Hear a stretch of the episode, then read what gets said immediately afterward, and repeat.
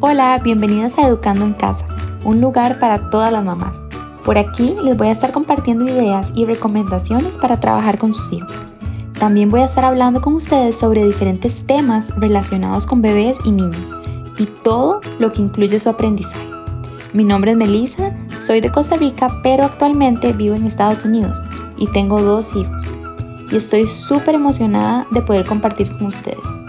Les voy a contar desde nuestra experiencia haciendo homeschooling hasta cómo podemos implementar planes de actividades y rutinas con nuestros hijos. Hoy les quiero hablar sobre el juego independiente. Esos momentos cuando mi hijo juega solo son lo máximo y quiero darles algunos tips para que puedan reforzar esa habilidad con sus hijos. Es increíble lo mucho que se nos facilita el día cuando nuestros hijos juegan solos y no están constantemente necesitando nuestra ayuda para jugar y aprender. Claro que me encanta jugar con mi hijo y trato de todos los días sentarme con él y jugar lo que él quiera, pero también es muy importante y beneficioso para ellos aprender a jugar solos. Jugar de manera independiente es una habilidad que los niños desarrollan y nuestro rol es ofrecerles las oportunidades para que ellos logren adquirir esta habilidad. Por eso, entre más oportunidades les demos para jugar solos, mejor. Podemos comenzar desde que están bebés y ofrecerles momentos para que descubran y jueguen de manera independiente. Hoy les voy a compartir 3 tips para motivar a nuestros hijos a jugar solos.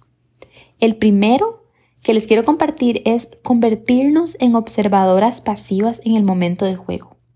La idea con esto es simplemente sentarnos con ellos y en vez de interactuar, vamos a ir narrando lo que ellos hacen. Por ejemplo, vamos a decirles, veo que estás construyendo la pared de la casa y estás usando un Lego azul. De esta forma, los niños van a empezar a construir su propio juego y no van a necesitar al adulto para jugar. El tip número 2 es establecer un tiempo específico en el que el niño va a jugar solo.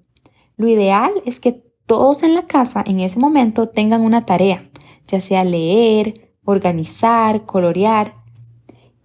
Y es importante que sea a la misma hora siempre o por lo menos después de algún momento específico. Recuerden que la constancia es la clave. Y el último tip es asegurarnos que estamos ofreciendo al niño juguetes y materiales aptos para su edad y su desarrollo en este tiempo de juego independiente. Claro que todo en teoría suena muy simple, pero ¿qué hacemos cuando es el momento de decirle a nuestro hijo que vaya a jugar solo y no quiere? Lo que me funcionaba a mí era sentarme con él a jugar, pero no interactuar mucho. ¿Se acuerdan lo que les dije de ser observadoras pasivas? Eso es lo que vamos a hacer en ese momento.